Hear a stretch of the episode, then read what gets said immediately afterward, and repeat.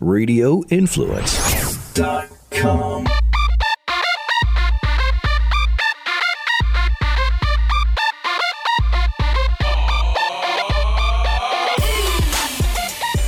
Welcome, welcome, welcome, welcome back to Life in the Fast Lane, hosted by me, your boy, Mr. Black Moses. What's going on, everybody? I hope everybody is doing grand. Your boy is doing grand. Listen, man, listen. There is some serious news that dropped this morning. Uh, you know, let's you know, let's just call it for what it is. It, it's it's kind of a, you know, it's it's it's caught a couple people off guard. Um, I didn't. I can be honest. I'm keeping a thousand with you. Your boy didn't see this coming. Um, and it'll be interesting to see how it affects the MotoGP world. This morning, morning to us here in the States, Jorge Lorenzo announced his retirement from MotoGP. The race, the final race of the 2019 season, which is this weekend, in Valencia, at Valencia, sorry, in Spain. That will be the final MotoGP race for five time world champion Jorge Lorenzo. That's major. That's major. Um, you know, you you just you you realize throughout this year, uh, has he had the most stellar season? No. Did he have struggles? Yes. Uh, last year, yes. Year prior, yes. But let's not let's not forget that Jorge Lorenzo, five-time champion, world champion in the 250cc class, he won the championship. I think it was in 2006 in 2007. Okay. Then in the premier class with Yamaha, with Yamaha, he won in 2010, 2012, and in 2015. So, you know, we're dealing, we're dealing with a champ here. We're dealing with a champ. And, you know, he's made his press conference in which he, at which he announced his retirements he said, which it, it, resonated with me. I just thought it was deep on another level. He said that there are four days, four days in which a rider will remember their first race, their first win, their first championship, and the day they retire. Four days. You know what? And you know, I, I, have to take my hats off. I had the opportunity to kick it with Jorge a, f- a few times, a selection of times, uh, before he was uh, with Ducati. Again, he was with Yamaha. Uh, I had a chance to meet him and hang out with him first in Indianapolis uh, you know, I have a number of Red Bull after party stories. Uh, Jorge was a character in one of those stories. Um, good dude, good dude. And the first time that I did meet him, it was, uh, it would have been 2015. 20, was it 2015? It might have been 2015, maybe 2014. Um, and we kicked it. Good dude, you know. And then the next time we hung out, was the first year of Austin MotoGP. Solid dude. Um, we were it was a random bump into each other on Sixth Street. Uh, I think it was a Tuesday or Wednesday, and he was with a couple of people from his crew, and you know I was just busting a grub at one of the spots on Sixth Street. Recognized him, he recognized me. It was a good look. Uh, we kicked it for a little bit, snapped a photo, chilled, watched the soccer game busted a grub. It was a good look. Um, but beyond that, you you you can't deny that Jorge Lorenzo was was is one of the most. He was, you know, I, I appreciate and totally adore, I'm going to use that word adore, how Marc Marquez has embraced the show, the showmanship, that level. But you can't, you can't front on Jorge. Jorge had some after race antics that were very entertaining. And, you know, his, his ability to ride the bike, to uh, entertain the crowd. Um, you know, master class, master class. And of course, with that, you know, he came with his own box of drama. Um, you know, he he'll be missed. He'll be missed. I think, I believe, I know he brought a lot to the GP paddock. Good, bad, indifferent, whatever. I enjoyed I enjoyed his presence uh, as a spectator, as a journalist, as a fan, as a member of the motorcycle community. I enjoyed him, and I think he'll be missed by all. I think he'll be missed by all. A um, little bit of a shock, a little bit of shocking news that you know he's retiring. Um, so yeah, that's going down. That's major major news.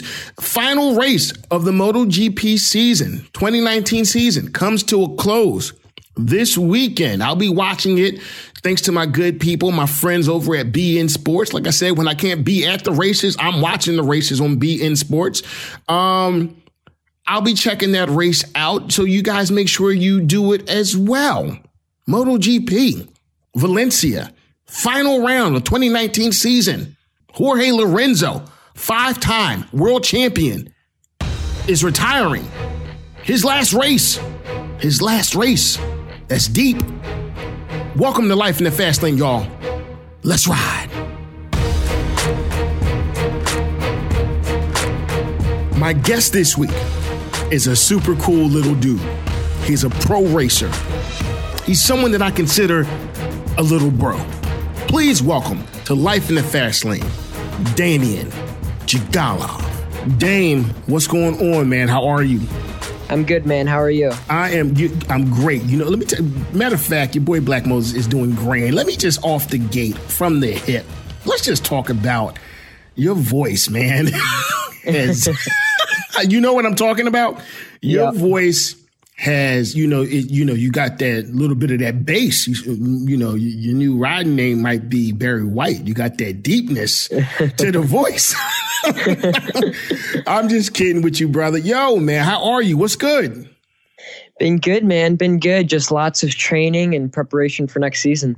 Okay good. You know what? Um I you know I we met oh man when did we meet we met do you I recall? Remember, yep, it was um, the Dainese party in uh, when they opened up in Orange County. Orange County was that 2016? I think so, because right afterwards we did the Jason Pridmore School. That's right. Yes, yes, yeah, yo, that was that was such a great weekend because well, one you and I met that made it great. Um, but Tom was there, you know, my bro Tom Sykes was there. Uh, the bro, mm-hmm. the late great uh, Nicky Hayden was there. Uh, shout out to Jackie. Jackie was in the building too. Um, mm-hmm. So many, and so shout out to Rob, uh, Sadowski and Pete Money, uh, everybody, the whole team over at Dainese. Uh, that was such a great event. Everybody was there. A day was there. Um, yep. Tisha was there. Uh, so many people were in the build. My boy Jensen was there from Asphalt and Rubber. He was in the building. That was that was a grand weekend, man. Yeah, it was. It was really packed, and uh, luckily, I was fortunate enough to meet Nicky Hayden. Now that was actually happened to be the only time I oh. met him, but it was really great just talking to him and getting to know him. And just, it's so crazy that these guys, they're so big, but at the end of the day, they're still just people, you know? You know, and that's the that's the beautiful thing about our culture, our sport, our universe, the motos, motorcycle universe, is that we all throw one leg over the bike one at a time. So you know what I mean. It, there's no nobody is jumping on the bike both legs. Nobody is levitating off the ground and landing on the bikes. Nobody's teleporting onto the bike unless we, you're Marc Marquez. Unless you're Marquez, you know that's he's an alien. He's an alien.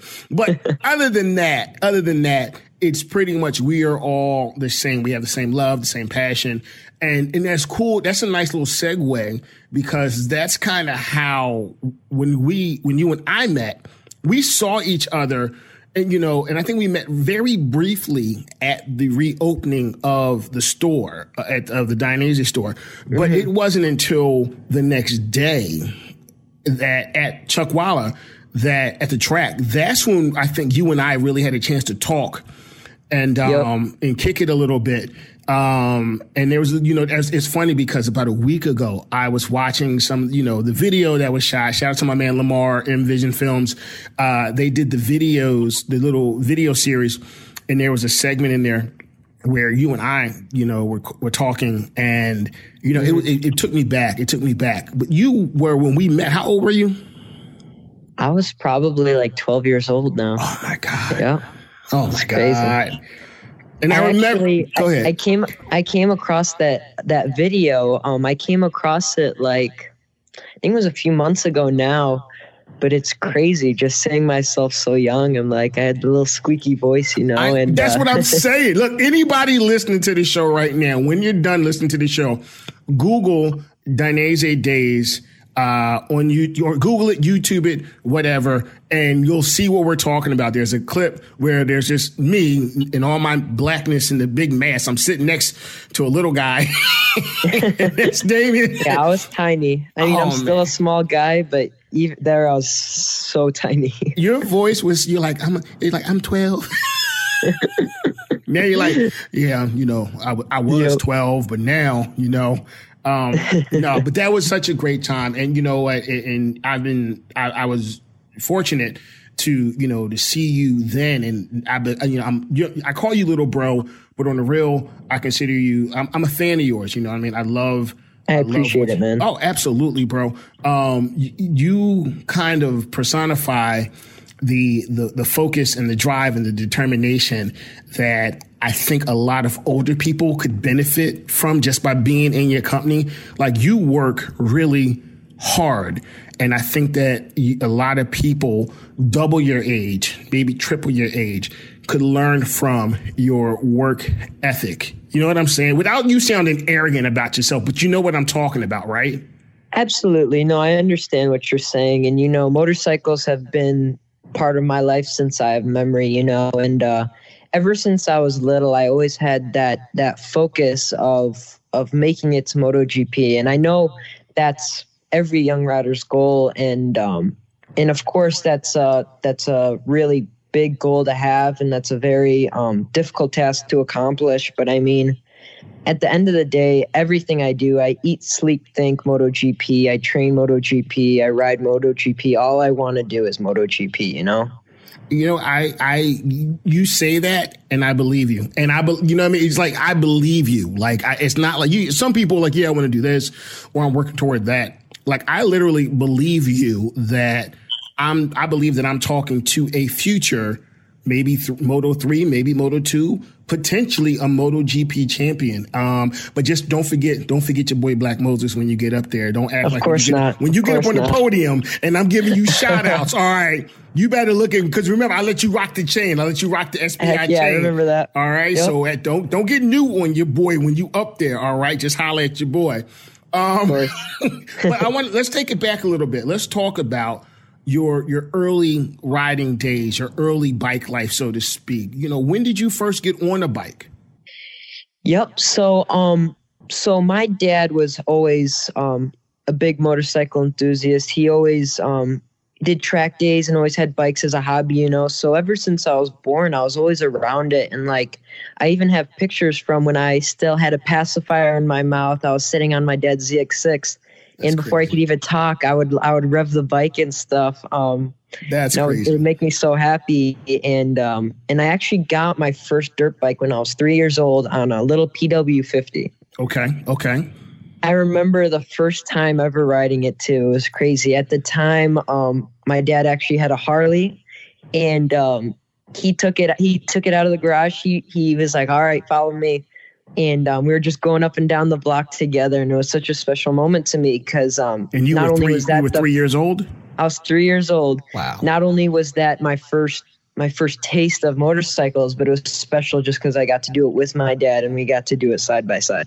Your dad's one of the coolest dudes. Your dad's one of your dad's a real cool dude. You can see. Um, let's give your dad a shout out. Shout out to you For sure. You know, if it wasn't for my dad, you know, he um he's the he's really the one that's made everything possible for me. You know, if it wasn't for him, I wouldn't be anywhere where close to where I am today. You know, he's really made um my dream a reality. Um Yeah. and um and he's given me all the pieces I need to be successful and um he um you know, I really rely on him and I really appreciate everything he does for me. you know what's cool about watching your dad watch you is you can see his level of excitement. Um, but there's a difference between, I feel like some parents live vicariously through their children's successes. I don't feel like your dad is doing that. I feel like your dad is happy. He's living his life as a parent who's proud of what his child is accomplishing.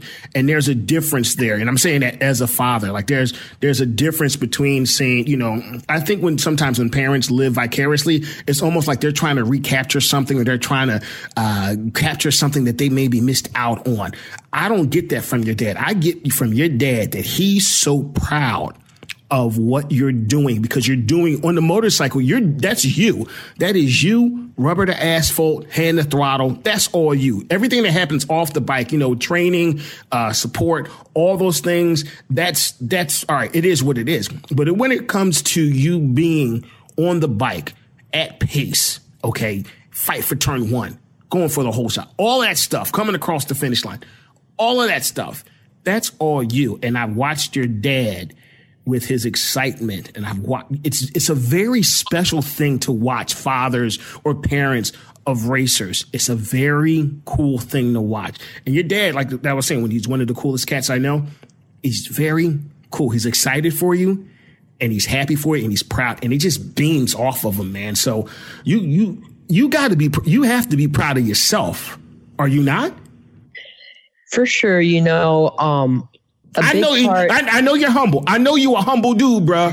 But here at Life in the Fast Lane, we can turn up a little bit. Let's talk about it. Are you proud of yourself? You know, I am happy with what I've accomplished. Um, you know, like some of my most special memories are my first ever race win was um, on Father's Day, and uh, my first professional podium happened to be on my dad's birthday. That, see, that's what I'm talking about. Okay, this is this is exactly what I'm talking about. There is something magical going on in your and household. you know, um, and just seeing, um, just seeing my dad's emotion as soon as I came back to the parc fermé after I had um, finished on the podium, you know, made me feel. It made me not so much feel proud, but like feel special inside. That not only am I am I happy and excited for myself because I got a podium, but just because we kind of shared that moment together. You know what I mean? I love it. I love it. When was your first podium? No, no, no. Better question. When was your first race? My first ever race was in 2013. Um, I was racing at the time a Honda NSR 50, Okay. little 50cc two stroke, and um, and it was in a. I was racing in a local series in Wisconsin called Northwoods GP, and um, and they were racing um on a. Uh, they had these go kart tracks, right? They were more so supermoto tracks though, because they would divide half the track for go karts and then they would do the full track for supermoto. Okay. And, and it was actually very, very cool and fun series, and there was some good competition in it too, with more people that were that were closer to my age. Um, and um, the first two races, you know, I got a feel for it, and then my third race, which happened to be on Father's Day, I um, came out on top, and it was more than just a win. It was a, I remember it was a battle to the to the finish line too, which made it that little bit more special. But um, Nice. but yeah, I have a picture of um, when I, as soon as I came in back into the pits, my dad picking me up, and uh, it was fun. That's fantastic, man. Um, you're you're now based out of Chicago, correct? Is Chicago Yeah. the Chicago area or Just outside of Chicago, I live like 20 minutes from O'Hare. okay, okay. What's your home track? So my home track, the closest track to me, um, would be Road America, which is just when you get into Wisconsin. That's so it's like Elkhart. two hours. Elkhart Lake. I always mispronounce Yep. it. Elkhart Lake. Yep. Okay. You know what's funny? I have a great Road America story talking about Jason Pridmore. Shout out to JP. Um, the first time that I did a two up ride was with JP at Road America. And That's uh, awesome. that was an experience. I'll just Yeah, I can imagine. all I'm saying is this look, I- America is the whole thing itself. It, it's it's such and it was it was you know man I would I recommend look we can talk about tandem which is totally there's you know I'm not I'm not for tandem unless you're on a track and you're with a professional rider so you know it's it's it's excusable then if you're riding around street nuts the butt. That's questionable. Yeah. but if you Yep. track with the pro you know you have to understand it's a different experience. But I remember it really is. if you watch and there's video of it if you watch it there's a certain point where we're looking at the sky. Look i'm not saying that i've was you know i weighed a lot then but i might have weighed more than what jp was anticipating. So there was a lot of wheelies in the video um but it was a great time man. That's that was a that was a great time at road america um listen man i want to talk to you about Moto America. I want to talk to you about your experience uh, in Moto America. When did wh- wh- when was your first season in? So this past season was my first full season, but towards the end of last year, um, I did the last. Let's. Yep, at the end of 2018, I did the last few rounds at uh, Utah, Sonoma, um, Pittsburgh, Jersey, and Barber. Okay, how was it? So it was a very good experience for me, and I think Moto America is really doing a good job of um, of trying to bring back the popularity of motorcycle racing here in the U.S. Um, and uh, in Utah, my first race, we showed up with um, it was myself, my dad, and our sponsor at the time, and um, and it was a little bit difficult just figuring everything out. You know, kind of getting into the certain Moto America rules, getting certain getting into their procedures and stuff like that. Um, but first race, I was able to finish fifth, and I had actually set the fastest lap of the race, Wow, so it was very Okay. positive. Um, and that was your two, first. Wait, fifth. wait, race one was your first race in Moto America, and you set the fastest lap. Is that what you just said? Yep, Wow, yep, okay. that's right. All right, speed is not a problem for you. Go ahead. moving on to Sonoma, which was the next round, was a little bit of a tough weekend for me. Um, um, going into Sonoma, um, it was a new track for me, and um, it, it doesn't really suit my riding style in the way that um, my riding style is more fast and flowing, Okay. kind of. While Sonoma's a lot of stop and go, blind elevation change. Overall, it was just a tough weekend. It was we had an off weekend. We move on. Um, from there, we went to Pittsburgh, and for Pittsburgh, um, I was racing for a new team on a Ninja 400. Previously, I was on an R3 for the first two rounds. Okay. Um, so moving on to a Ninja 400. Um, in first race, I was able to battle for the win. Um, and I was leading the race actually when a red flag came out, and they stopped the race. And when they stopped the race, they went the lap before, and I happened to be in second. Um, Oh wow.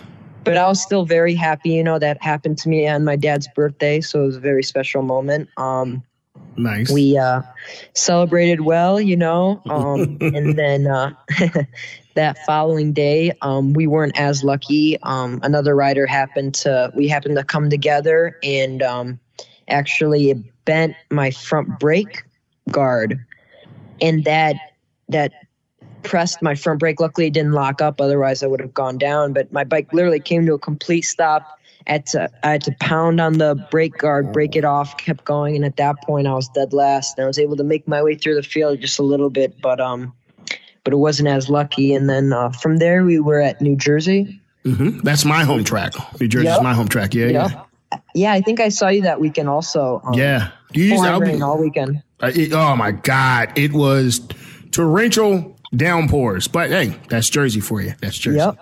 And then, uh, so race one, I ended up fourth. Race two, there was some confusion on the grid because um, they said that the race was a quick restart procedure. So instead of stopping on the grid for 15 minutes, we um, it was straight out lap, warm up lap, race, and we weren't aware.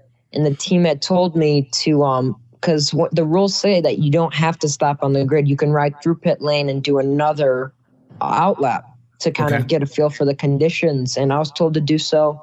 Um, so I figured it would benefit me also just because I get to see have some more time on the track. Um, but when I came into the pits, they told me they were like, "No, it's a quick restart procedure." I was like, "No." Oh wow! So, um, you had to. when to. we did the warm up lap, I had to start dead last. I was able to make my way up to tenth, um, finish P ten. Um, but you know, it was still it was still a positive weekend. We had more seat time. We had more of a feel of how Moto America goes, and um, really, it was all data collect for um, which was going to be for the following season. Um, from there, we went to Barber, the last Okay. round of last year right. um, and uh, race one. I, I didn't do well in qualifying. I started towards the back of the field, but I got a really good start and I was carving my way through the field and um, ended up making my way th- to third. I set the fastest lap of the race, two laps in a row. And then um, going through one of the chicanes, I ended up tucking the front. Um, Mm. Our problem was, which afterwards, when we look back on it, we needed to um, stiffen up the rear and raise up the rear a bit just to put a try and put a little bit more weight on the front tire. Um, but regardless, I ended up tucking the front. I was I was pretty upset with myself, um, but we were able to gather back up. Race two, I was able to finish second, which I was happy about. Um, finish the season on a on a good note. Nice. Um, and yeah, so that's those, That was those were my 18. fir- first few rounds. Yep, Now- this was 18. now, 2019 though, 2019 full season in. Yep. You have Mhm. experience under your belt. You know, Yep. at this point, you should know or be a little bit more familiar with the tracks you you were competing on. How did it go? So 2019 season, honestly, just go our way. You know, starting um, Atlanta, um, we found out that my bike actually happened to be 12 horsepower down, Hmm. um, which was a little bit different because they had changed the rules in the off season. So there's some confusion of what we could do, what we couldn't do, and and um, and we didn't start the season off so well. We ended up fifth. Um, so we This what you know. Were you again now what, what bike were you? data on? you know What biking series were you? i was racing the i was racing the for the same team um on a ninja 400 same Mhm. bike um we had a new crew chief jason farrell okay. um which we happened to work very well together in testing you know um we were able to set the bike up well things like that. We got along which was great. Um and then we went on to vir which vir was um was a little bit of a difficult and unlucky weekend in race one. Um my bike died towards the beginning of the race within the first few laps and i i, I had a dnf i wasn't able to get going again unfortunately race two was downpour and um, only the front four riders put on rain tires. Everyone else was on slicks. Wow. So I ended up getting P5. So that that was a very interesting race, I think, Mm. for everybody. It was it was downpouring and we were all on slicks. That was that was definitely an interesting race. And even those are fun. Those, you know what? Those are the fun as you know as a spectator. Those are the fun races to watch because anything and- and everything happens. Even as a rider, it's fun. You know, everything's you're always kind of out of control, sliding around everywhere, and even though you're super tense, you know, it, it at the end you you definitely have a big smile on your face Yeah. just from uh, Like, how could you not But- be having a good time? exactly right. You know, Right.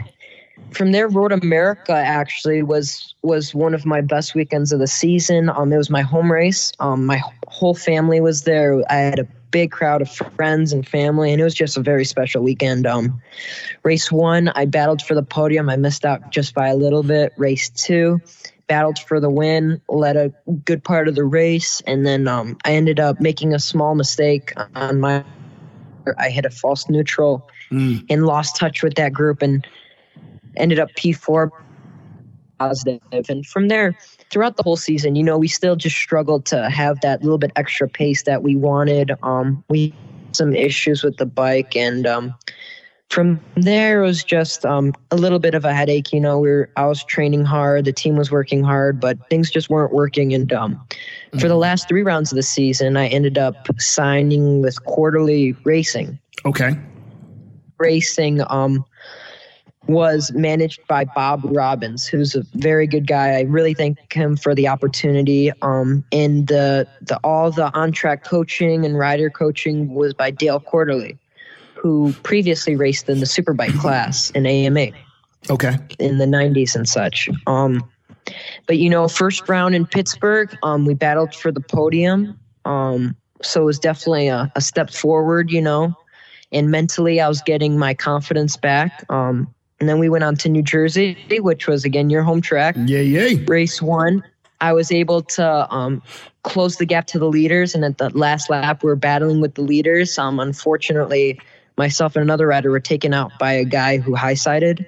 I saw that. I was, I was literally like, I was that. Yeah, that was. Yeah, yeah, man. It, it's it, sidebar when you, you know, I know a lot of people and I know a lot of riders, but like if I feel like I have a connection if I feel like, all right, you know, that's that's my homie, that's my little bro right there. Mm-hmm. Seeing you, seeing people that you have a connection with go down, you know, no matter how minor mm-hmm. or major it is, it's just like, all right, just get up, get back on yep. it. Yeah, and so yep. you went down, but then what happened? So after I went down, um, I was able to get I pick up the bike and um, I was able to get it going right away, and I actually was still able to finish sixth which was crazy because it was like, and that's that, that was my point. It was like you went down, but then you got right, you popped back. Not saying popped up, you got up and you got back on it, and you did the damn thing. So I was highly mm-hmm. impressed. I, you know, I was like, yeah, that's my Thank dude. You. That's my dude right there. That's my guy. Yep. And then the second race, which happened to be my best race of the season, um, we battled it out. You know, I led a, a, part of the race. You know, the leader ended up checking out, which he, he was very strong that day. Um, but I was able to hold the guys off in a, a, really intense battle. It was one of my best battles I've ever had. And I was able to hold them off at the end, and I ended up second. So I was really, really happy for that. And um, yeah. it was definitely a good moment. You know, the whole season I had struggled so much, and to finally uh, get that podium really, really felt special. Yeah, it was. It's something to like I said. Look, man, when you get up to GP, if you don't holler at your boy, all right, I'm be calling your dad and be, be at your trail and be like, "Yo, it's Black Moses. What's good? Don't act like you don't know nobody." Uh, but, sure, but now Barber, uh, finishing the year out at Barber this year. How was that? So, Barber this year, um, Barber is probably the track I have the most experience at. Um, Barber is definitely one of my favorite tracks. Also, um, you know, we were figuring it out setup. You know, I actually had a, a setup issue similar to last year where there's not enough weight on the front end, and um, we were really working hard to stiffen up that rear. And um, we had big problems with the front sliding around and chattering all weekend. And um, in race one, um, we were able to kind of figure out a setup that would work for the race. Um, and I was able to battle for the podium at the beginning stages of the race. And um, from there, um, I ended up burning out the clutch. The clutch burnt mm. within the first few laps, and I really limped it. I was to finish the race. Which I, I another lap and, and it would have been too bad to finish. I wouldn't have been able to finish. So I barely limped it home finally limped it home. You know, we uh, we gathered up some experience, you know, and uh, really just fueled that fire for the next day. Um, which the next day was another great battle. Luckily, I had no mechanical issues or anything. Um, battling for the podium all race long. I uh, and um, and the last lap, I was I, in my mind, I was able to set it up perfectly. I wanted to be in fifth place with a double bike draft um, before the chicane, which is turned 10 and 11, which hmm. set me up for the following chicane. And um, so I expected to go through the fast chicane 10 and 11 on the little straightaway to draft past both and um, hold that up to the finish line, which I had done uh, previous laps. Um, so from there, um, I actually drafted the rider in fourth a little quicker than I expected, and I was in front of him going into that fast chicane, and um, we went into the left, and when we went into the right, we he ended up hitting me. And from there, that was just enough to push me wide, and I had to lift. Otherwise, I would have ran into the grass. And just that little lift Mm, was enough for the other riders to swamp me down the straight. wow. And you know, um, I was disappointed just because of my f- position. But after I look back on it, I mean, honestly, it was a crazy battle. It was a battle between probably, I think, it was six riders. That's crazy, man. And, and that was the and was that the final race? That was it, right? Or was that race That was one? the final race of the season. Wow. So where in points wise, where were you overall for the season? Points wise, I believe I ended up sixth or fifth. Okay. Okay. And, and again, what series were you competing in? The Moto America Junior Cup. The Junior Cup. Okay. What is the plan for 2020? So, um, so you know, we do have some big news coming out soon. Um, unfortunately, I can't say You now. can't tell me, bro. we do have some big plans. You know, um, I'm really looking forward to next season. Um, all I can say is I might be packing my bags Okay. and Say checking less. them in. Say less. Okay. I feel you. Oh wait. Okay. So you're talking about moving. Uh, oh, let me. How should I, how could we say this? Are we talking about moving to a coast, or are we talking about moving across a body of ocean? Um, Can you not say? ocean, Is that man. too much? Body The of ocean. Ocean. Okay. Body of ocean. So, so we're going international. Okay. We're going international. Um, like it. So, um, so you know, I'm really looking forward to it. Um, I've been training extra hard this off season, um, just to really prepare for it. And um, you know, um, I'm very grateful to all my sponsors and my father for really putting me in the position that now you know it's really all up to me. And these next two years are going to be the most important years of my career because at this point it's really going to me be a uh, make it or break it type deal. You know, Sure. either I this could lead me to racing in the world championship and really set me up for my dream, or Proper. it could set me back and set me up for something else. You know. Listen, listen, when you get ready, if I don't get a press release from you directly, email to me, I will be knocking on your trailer. okay. So you make sure when it's official, whatever the news is, you make sure you let me know so I can help broadcast that positive message and send you some positive vibes. Um, because if ever, if ever I knew somebody that deserved greatness, it's you. I really, and I mean that, dude. You got there's something, there's something really cool, and I've been telling everybody. I've been bringing the word "rad" back. Um, there's something very rad about you, and rad rec- recognizes rad. So the radness in me recognizes the radness in you. It sounds weird when it when you hear it on the other side of your brain, but inside my head, it sounds really cool. But you know what I'm saying. uh, I understand what you're saying, and I appreciate it. Now, now, what advice, what advice could you offer someone to anyone? I don't want to say to someone who's trying to do it, to somebody who is doing it, to somebody young, to somebody old. What life advice? Because you're a go getter. What life advice do you offer to anyone who's trying to go and get it? You know, honestly, the best quote I ever heard was if you want something bad enough, you can never give up. And that statement is absolutely true. And um, I believe that if you really want something and you really believe in, you have to believe in yourself. And if you do believe in yourself, you really just have to make it happen and do whatever it takes to make it happen, whether that's training hard, whether that's studying, whether that's anything of that nature. If you want something, you have to get it done yourself. And, um, you know, I believe you create your own luck in the way that the harder you train, the more lucky you'll be. The the more focused you are, the more lucky you'll be. And that's that that's my biggest piece of advice is, if if you really want something, you need to do whatever it takes to make it happen. How old are you now? I'm 15. 15, but you got an old soul. You sound like you're going on 45. That's what it sounds like, man.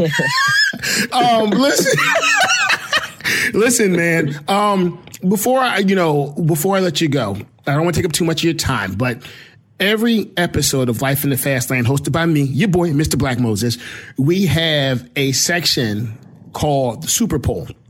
And the Super Yep. Bowl, you're familiar with the Super Bowl? No, So- I'm not. I'm gonna break it down for you. I'm gonna break it on down. I ask you maybe three questions and it's rapid response. Just speak your rapid truth, whatever is your, you know, whatever pops into your brain, whatever your honest answer is, it is what it is. So I'm gonna ask you three questions and you just give me Boy. your rapid All right, truths. let's it. Okay? Are you ready? Are you ready? Yeah. Let's get it. Let's get it. All right. I'm ready. Question number one. Tupac or Biggie? Tupac. Okay. Any particular reason?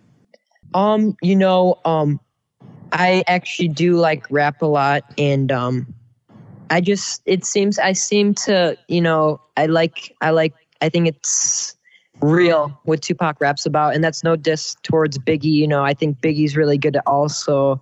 I don't know what it is. I just um, it seems like I can uh, You resonate I like more with Pac? vibe. uh, Exactly. I can dig it. I can dig it. You know, I'm, you know, I'm, I'm, I often feel the same way. I listen to both, you know, but sometimes I, you know, I, I just vibe more with, with Pac. Um, Yep. moving on. Question number two. Bill and Ted's Excellent Adventure or John Wick. John Wick.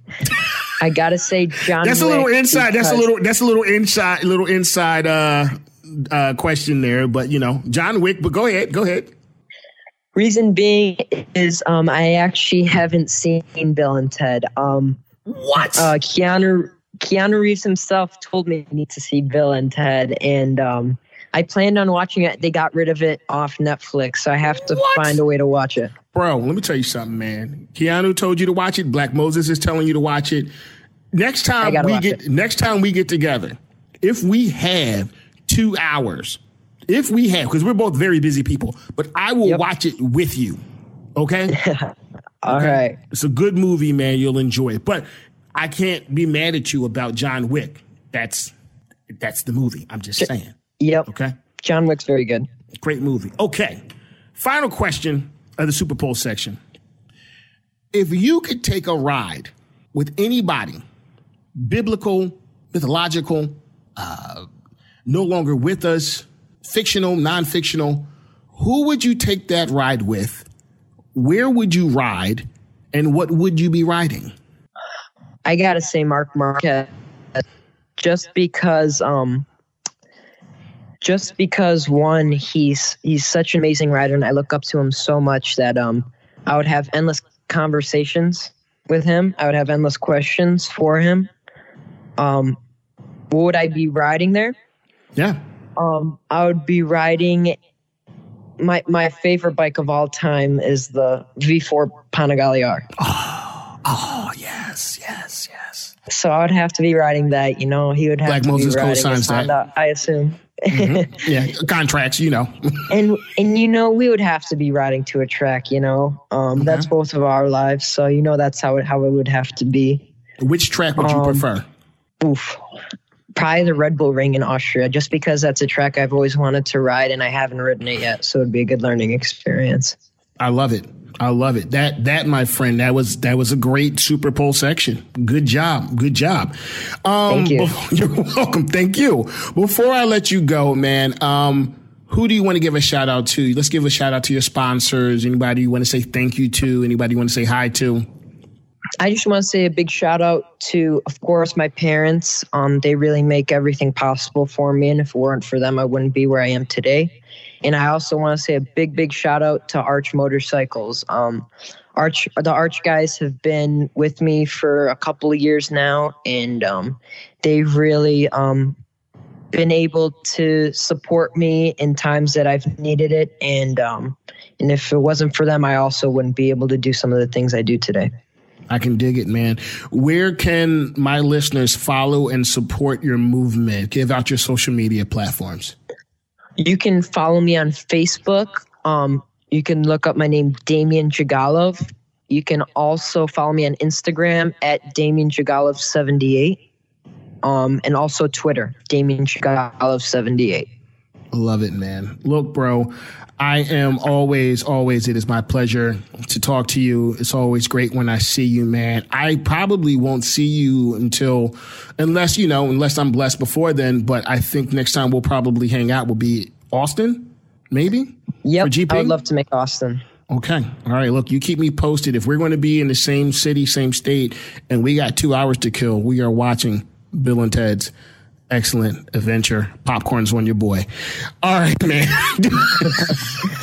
For sure, man. No, I appreciate you having me. I had a good time talking. always, man. Always. Good stuff. Look, man, you stay out of trouble. You stay cool. You keep training and stay rad. All right. Your boy Black Moses appreciates you. All right, thanks, man. Well, that's our show for this week. Please, as always, follow the show on Instagram at Life in the Fast Lane Official, on Twitter at LITFL Official, and on Facebook at Life in the Fast Lane Podcast. Please remember, hit that like, hit that share, hit that subscribe button. Drop a comment or two. Let me know if you're feeling it, what you're not feeling, what you want to feel more of. Holla at your boy. We'll be right back here next week with an all new episode of Life in the Fast Lane, hosted by me, your boy, Mr. Black Moses. I'm gone.